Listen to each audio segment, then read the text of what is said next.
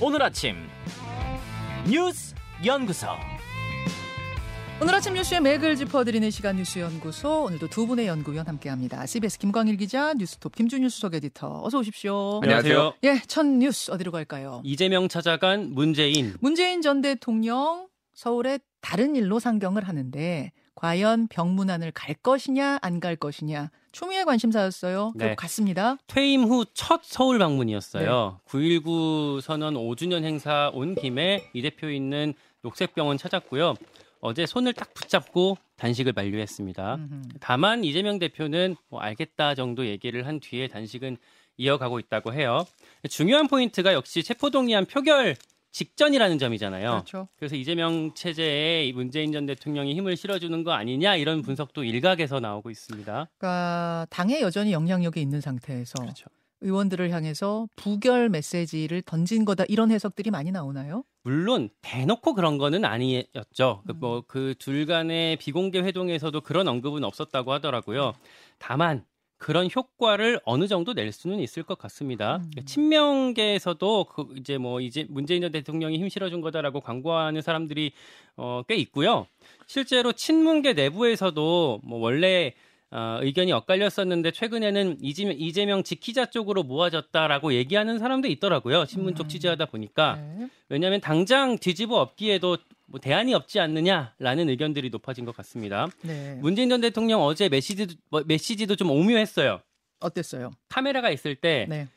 이재명 대표한테 조용히 속삭이다가 음. 갑자기 딱 톤을 높여서 말한 부분이 있었거든요. 어디 어느 부분입니까? 솔직히 이제는 이 대표 혼자 몸이 아니잖아요. 많은 사람들이 다시 일어서기를 바라기 때문에 뭐 이런 얘기를 하면서 왜 그 부분에서 톤이 높아졌다고 보세요? 뭐 이렇게 좀 도와주는 좀 이렇게 손잡는 그런 그림이 좀 연출이 된 거였죠 어제. 아 혼자 몸이 아니다 이 네. 부분. 음. 아무튼 최근에 당내에서 부결론이 커지고 있었는데 그게 좀 더 탄력을 받는 모습이고요. 물론 가결 가능성도 여전히 배제할 수는 없습니다. 이게 익명이고 무기명 투표다 보니까 네. 누가, 누가 부결을 눌렀는지 알 수가 없고 친문이긴 하지만 저 친낙, 친, 친이낙연계 그리고 무게파인 반명 음. 여기에 더해서 약간 뭐 중간지대, 회색지대라고 이제 이제 조용한 사람들 있잖아요. 네. 그 사람들 표가 어디로 갈지 아직 알 수가 없는 거고 어제 비명계 한 의원도 저한테 그런 얘기를 하더라고요. 부결론이 높아진 건 사실이지만 조용히 가결 누를 음. 사람이 그래도 최소한 50명은 된다. 50명은 된다. 네, 근데 뭐 이 말을 또 저, 저도 다 신뢰하는 건 아닌데 아. 어쨌든 지켜봐야 될 것 같습니다. 사실은 서른 표의 찬성표가 나오면 가결이에요. 그렇죠. 왜냐하면 네. 국민의힘 111석에다가 정의당 6석, 뭐 무소속 이렇게 더하면 120석 나오거든요. 음. 그러면 민주당에서 30표만 찬성을 찍으면 과반 넘습니다. 네. 30표의 가결표가 나올 것이냐. 이 부분을 주목해라. 이런 말씀. 그렇습니다. 자, 김준일 에디터는 어제 뭐 문재인 전 대통령의 행보 또 어, 떤 부분들 주목해 보셨어요? 일단 뭐 이제 이재명 대표 찾아간 것부터 얘기를 하면은 뭐 일종의 이제 명문연대 뭐뭐 이런 게 이루어지는 거냐 예. 뭐 문명연대 명문연대 그래서 이제 조금 이제 색깔이 조금 달랐던 뭐 이런 부분들이 있는데 음. 요 단식을 계기로 조금 이제 가까워졌다 뭐 이런 평가도 있어요. 음. 특히 이제 눈에 띄었던 게 이겁니다. 어제 문재인 대통령이 이제 이재명 대표 이제 방 그 이제 위로를 하고 네.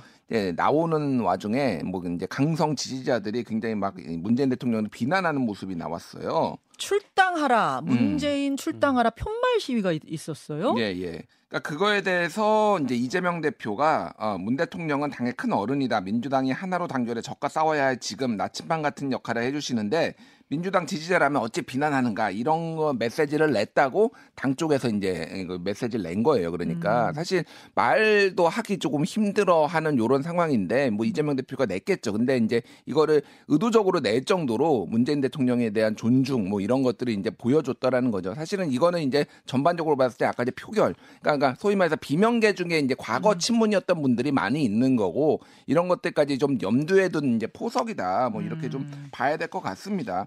다만 이제 이재명 대표 체포안에 대해서는 이제 이재명 대표가 먼저 가결 요청을 해야 된다. 뭐 이런 얘기들이 계속 나온다. 뭐 이제 경향신문도 이제 보도를 하고 그랬거든요. 수도권 뭐 서울 의원들 중심으로. 그 얘기는 불체포 음. 특권 포기 선언을 이미 했으니 음. 이재명 대표가 의원들을 향해서 나를 가결시켜 주십시오라는 메시지를 내야 한다라는 음. 의견들이 진보 뭐 진영 쪽에서 나온다는 얘기예요. 그렇죠. 이제 뭐 수도권의 이제 비명 쪽이겠죠 주로 뭐 아니면 중도 성향의 뭐 이런 의원들이 네. 이제 그런 얘기를 한다. 이거는 이제 경향신문이 보도를 했는데 아, 보도를? 뭐, 예, 예. 예.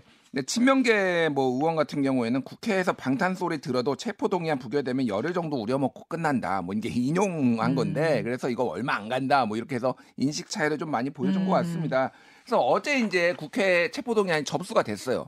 음. 그러면 오늘 이제 본회의가 열리잖아요. 오늘하고 내일 열리잖아요. 네. 그러면 국회의장이 이제 보고를 하면은 내일 이제 표결 가능성 그러면 네. 한덕수 총리 이제 어 해임 건의안하고 같이 올라가고 뭐 이런 좀 상황이 이- 이어질 그 가능성이 부분이 높아요. 조금 예. 주목이 돼요. 그러니까 이재명 대표 체포 동의안하고 한덕수 총리 해임 건의안이 같은 날 공교롭게도 같은 날 표결에 붙여진단 말이죠. 음. 요것은 어떤 변수로 작용할 것인가? 특히 이른바 이제 비명계 혹은 중간지대에 있는 마음, 마음을 아직 못 정한 민주당 의원들에게 어떻게 작용할 것인가? 음. 그분들은 어, 특히나 더 이제 그 뭐 수도권 의원들이 많을 테고 국민들 민심에 예민하게 볼- 보고 있을 텐데 어떤 변수로 작용할 것인가? 이 부분 오늘 한번 짚어보겠습니다. 짧게 요거 하나만 거쳐서. 말씀드리면 어제 예. 문재인 대통령이 9.19 기념식에 가가지고 굉장히 강도 높게 이제 현 정부를 뭐 이제 세게 비판했다기보다는 조목조목 하나씩 다 반박을 했는데 어, 조- 눈에 띄었던 게 안보하고 경제가 보수 정부가 낫다는 조작된 신화에서 벗어날 때다 이렇게 얘기를 했어요. 그래서 그거에 대해서 하나하나씩 얘기를 했어요. 저는 그 조작이라는 단어가 귀에 확 꽂히더라고요. 그러니까요. 예. 예. 그래서 최근에 이제 통계 조작 논란이 있죠. 문재인 예. 정부 통계 조작 감사원에서 중간 어, 보고를 이제 어, 했는데 예. 그거에 대해서 이거 조작은 사실은 음. 아니다라고 반박을 하면서 오히려 지금 이게 조작된 거다 이런 식으로 좀 프레임 좀이 음. 말을 가지고 프레임 전쟁을 좀 하는 거 아닌가 이런 게 좀 눈에 띄었습니다. 자, 오늘 뭐 지금 간추려 주신 내용들을 1, 2부에 걸쳐서 인터뷰로 풀면서 영상도 보여드리고 이렇게 하겠습니다. 일단은 두 번째 이슈로 넘어가죠. 네. 아빠 찬스 재산 누락 탈루 의혹. 대법원장 후보자 이균용 후보자에 대한 인사청문회 어제 첫날이었습니다. 네, 어제 첫날이었고 오늘 이틀째 이렇게 진행이 됩니다. 청문회에서 제기됐던 핵심 의혹 세 가지만 간단히 정리해 드릴게요. 네. 첫째, 재산 누락 의혹. 이게 처가가 운영하는 회사의 비상장 주식이 10억 원쯤 있었는데 네. 그동안 고위공직자 재산 신고에 누락한 걸로 드러났습니다. 음, 재산 신고 규정이 바뀐 걸 몰라서 착오가 있었다라면서 사과를 했어요. 재산 신고 규정이 바뀐 걸 몰랐다. 네. 그 신고를 할 때 규정이 어떤가 한 번씩 다 보지 그렇죠. 않아요? 아니 우리 하다못해 연말 정산할 때도 다시 한번 들여다보는데 법- 몰랐다. 법관인데 몰랐다고 합니다. 예. 둘째, 아빠 찬스. 어, 아들이 김앤장 로펌에서 인턴을 했었어요. 네. 근데 20살짜리 경제학과 학부생이 여기를 어떻게 뚫었냐. 원래 로스쿨 다니는 사람들도 되게 어려운 건데 음. 그래서 법관 카르텔 아빠 찬스 아니냐라는 질의가 나왔고요. 이균용 후보자는 자세한 과정은 내가 잘 모르지만 자식이 독자적으로 들어갔던 거다라고 반박을 했고 아빠 찬스가 사실이면 사퇴할 의향이 있느냐라는 질문이 나왔는데 네 라고 답했습니다. 세 번째 이슈는 뭐죠? 증여세 탈루 의혹이에요. 증여세. 현행법상 성인 자녀한테 10년간 5천만 원을 주면 증여세 내야 되거든요. 내야 돼요. 근데 미국에 있는 딸한테 5년간 6,800만 원을 보내고 증여세 안 낸 거예요. 음. 이균용 후보자 여기에 대해서 음. 생활비를 보낸 거고 나는 탈루라고까지 인식하지 못했다. 송구스럽습니다라고 답을 했습니다. 저는 이제 요 얘기 들으면서 그 미국에 유학하는 딸한테 돈을 보낸 건데 이게 세금 내야 되는 문제인지 몰랐. 이거를 우리 같은 법의 문외한들은 할 수 있는 얘기 같아요. 진짜 몰랐어요. 이럴 수 있을 것 같은데 이분은 베테랑 판사시잖아요. 대법원장 후보. 근데 정말 이분이 이걸 몰랐다. 다 몰랐다, 송구스럽습니다. 이런 정도로 일관을 했고요. 지금 중요한 포인트는 민주당 입장이에요. 네. 그러니까 대법원장은 어, 국회 동의 없이 대통령이 일방적으로 임명할 수가 없습니다. 일반 대법관들이랑 다르게. 그래서 표결을 거쳐야 되는데 민주당 당내 입장이 그래서 중요할 텐데 원래는 야 대법원장 사법부 수장까지 우리가 만약에 반대하면 역풍 올 수 있다 이런 우려가 높았어요. 근데 워낙에 지금 이런, 이런 거 저런 거 하나씩 많이 나오다 보니까 민주당 내에서도 부적격 기류가 높아지고 있고요. 아까 얘기했던 체포동의안 이슈까지 같이 맞물려서 얘기가 되고 있기 때문에 어. 어, 또 기류가 어떻게 변할지 좀 어, 봐야 될 것 같습니다. 예, 예. 김준일 에디터는 예. 어디에 주목하셨어요? 인사, 인사청문회. 이분이 여태 대법원장 신고한 분과 어, 후보자 중에 재산이 가장 많아요. 아, 어, 얼마나 되죠 재산이? 얼마 얼마인지 하여간 굉장히 많습니다. 하여간 그래서 이제 이게 처음에는 그 이제 윤석열 대통령하고 40년 지기 뭐 네. 이런 것이 이제 논란이 될 줄 알았는데 지금 나온 게 지금 어마어마해요. 그러니까 음. 지금 비상장 주식 신고 누락, 자녀 국외재산 신고 누락, 땅 투기 농지법 뭐 위반, 뭐 배우자 증여세 회피인데 뭐 등등등 한두 개가 아닙니다. 일단은 1948년에 건국을 했다 이런 식으로 이제 이제 뭐 저기 야당 의원한테 이제 그걸 제출을 한 거예요. 본인의 건국에 대해서. 그러니까 이거는 코드를 맞췄다 지금. 왜냐면 뉴라이트 사관 뭐 이런 이제 뭐 대통령이 가지고 있다 뭐 이런 얘기들이 있 잖아요. 그래서 이거는 헌법 정신에 위배된다 이런 예, 논란도 있고 스토킹 살해범 감형 같은 경우에는 2020년이라서 최근이거든요, 이게. 근데 1심에서 무기징역 받은 사람은 2심에서 치정범행이라고 해놓고 25, 20년으로 이제 하고 전자발찌도 이제 기각했다라는 거예요. 이거 착용. 이것도 그러니까 이게 제대로 된 판결이냐 뭐 이런 논란도 있고. 그건 이제 판결을 둘러싼 예, 논란이고. 판결에 둘러싼 네. 이거 재산이 지금 좀 심각한데 예를 들면은 지금 그 처가가 운영 중인 가족회사 옥산에서 비상장 주식을 이거를 받았는데 요거에 대해서 이제 신고를 누락한 거잖아요.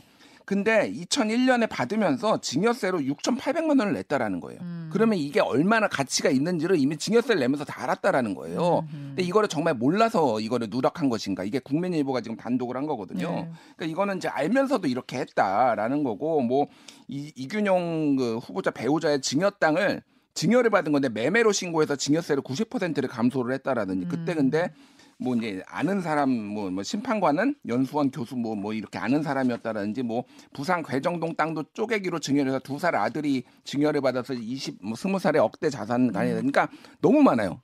역대급으로 지금 의혹이 많아서 아까 얘기했듯이 1988년에 정기승 후보자 빼놓고는 다 통과했거든요. 대법원장이 예. 표결을 했음에도 불구하고. 예. 근데 이거는 못할 통과 못할 가능성도 상당히 높아지고 있다. 그 말씀은 대법원장 후보자 중에 이렇게 인사청문회에서 논란이 많았던 후보자가 없다는 이야기인데 재산 신고액을 보니까 72억 원, 예, 72억 원이고 처가 회사의 비상장 주식 10억 원은 이제 미신고가 됐으니까 뭐 요까지 합하면 그럼 82억이 되는 거예요. 어, 예. 알겠습니다. 오늘 인사청문회까지 좀 보기로 하죠. 세 번째로 갑니다. 문제 팔고 최대 5억. 문제를 팔고 최대 5억. 이거 그 교사들 얘기군요. 네, 그렇습니다. 사교육 업체에다가 입시 문제 내주고 거액을 받았던 교사들 얘긴데요. 네. 뭐 단순히 좋은 문제 내주고 돈 많이 받았다고 하면 뭐라고 하기가 어려울 텐데 지금 드러난 사례는 좀 다릅니다. 어떤 식입니까? 사교육 업체에다가 문제를 판매했던 사실을 속이고 수능이나 모의평가 출제에 참여한 교사가 4명 있었어요. 아니 잠깐만요. 그러니까 사교육 업체에다가 문제를 줄 수는 있어요. 음. 그렇죠. 그거 자체가 불법은 아닌데 그걸 숨긴 채 모의고사나 수능에 출제를 했다. 네, 이게 규정상 안 되는 거거든요. 아, 심지어 이게 그 서약서를 써요. 음. 3년 내에 나는 이거 사교육 업체에서 쓴 사실이 없다는 서약서를 쓰는데 네. 여기에다 허위로 작성한 걸로 밝혀졌습니다. 음. 거짓말 한 거고 반대로 먼저 수능이나 모의평가 출제에 참여한 뒤에 네. 그 다음에 사교육 업체에다가 문제를 팔고 거액을 받은 교사 22명도 적발이 됐습니다. 예, 예. 이 중에서는 최대 5억 원을 받은 교사도 있었대요. 허. 다만 이제 뭐 물론 교육부는 수능 문제 자체의 유출 가능성은 매우 낮다. 그러니까 라고 똑, 똑같은 문제를 뭐 수능에도 내고 사교육 업체에도 주고 이러진 않았다. 네, 그럴 그럴 그럴 가능성은 별로 없다라고 합니다만 그러나 수능 문제 그 출제했던 과정에서 알게 됐던 정보 그렇죠. 이 정보가 업체로 흘러 들어갔을 가능성까지 배제할 수는 없겠죠. 그리고 뭐 똑같은 문제, 숫자까지 똑같은 문제, 뭐 지문까지 똑같은 게 아니더라도 유형이란 게 있잖아요. 그렇죠. 그리고 교육부가 하는 얘기가 그 많은 돈을 받았는데 단순히 문제 출제해주고 받았겠느냐 이런 얘기거든요. 게다가 속였다는 게 제일 나쁘네요. 그렇죠. 그렇게 해놓고 안 그랬다고 했던 게 더 문제네요. 해서 교육부는 어, 이 교사들을 경, 경찰에다가 고소하고 사교육 업체들은 수사 의뢰했습니다. 예, 김준일 에디터. 이건 예. 너무 비양심 아 닙니까? 그렇죠. 그러니까 뭐 대통령이 얘기했던 소위 말해서 이제 이권 카르텔 음. 이게 좀 드러났다 이렇게 봐야 될 것 같습니다. 다만 이게 이제 뭐 소위 대통령이 얘기한 킬러 문항하고 그런 뭐 직접적인 연관이 있느냐 뭐 그거는 이제 뭐또 다른 문제인 것 예, 같아요. 예. 그거는 뭐 따져봐야 되는 문제고 가장 중요한 거는 뭐 교육부에서는 이게 수능 출제는 영향이 없었다고 하지만은 신뢰도에 이제 상당히 타격을 받을 수밖에 없다. 여러 그렇죠. 가지 논란이 생길 수밖에 없을 것 같고 좀 후속 조치가 이 신뢰도를 높일 수 있는 후속 조치가 교육부가 좀 필요한 것 같습니다. 여기까지 두 분 수고하셨습니다. 고맙습니다. 감사합니다. 김현정의 뉴스쇼는 시청자 여러분의 참여를 기다립니다. 구독과 좋아요, 댓글 잊지 않으셨죠? 알림 설정을 해두시면 평일 아침 7시 20분 실시간 라이브도 참여하실 수 있습니다.